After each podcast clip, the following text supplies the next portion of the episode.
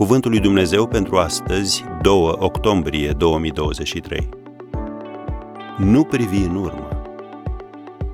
Nu vă mai uitați la cele vechi. Iată voi face ceva nou.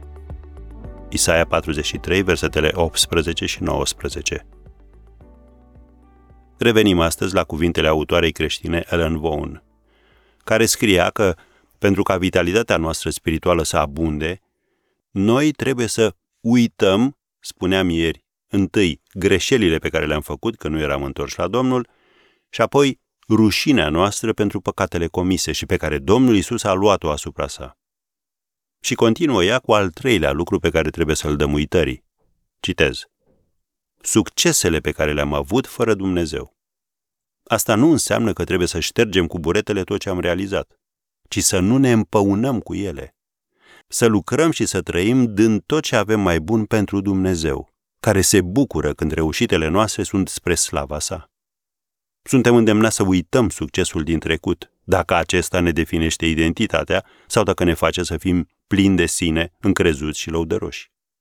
Nu trebuie să preamărim trecutul, umflându-i succesele. În același fel, trebuie să ne asigurăm că lucrarea și harul lui Dumnezeu din viețile noastre nu sunt de domeniul trecutului.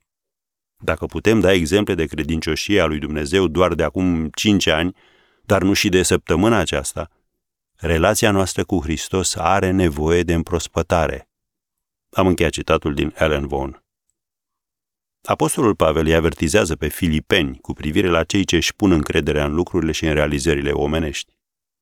Dacă altul crede că se poate încrede în lucrurile pământești, eu și mai mult, scria el în Filipen 3, versetul 4, prezentându-și CV-ul pe care mulți din vremea lui l-ar fi invidiat. Dar el n-a rămas agățat de trecutul său, ci spune în continuare, de la versetul 7, dar lucrurile care pentru mine erau câștiguri le-am socotit ca o pierdere din pricina lui Hristos. Și de la versetul 13, fac un singur lucru, uitând ce este în urma mea și aruncându-mă spre ce este înainte, alerg spre țintă pentru premiul chemării cerești a lui Dumnezeu în Hristos Isus. Am încheiat citatul. Vestea bună este că Dumnezeu nu-ți analizează trecutul pentru a-ți determina viitorul. El spune, nu vă mai uitați la cele vechi. Iată, voi face ceva nou. Așadar, învață din trecut, dar nu te mai gândi la el. Nu mai privi în urmă, ci înainte și în sus, la Hristos.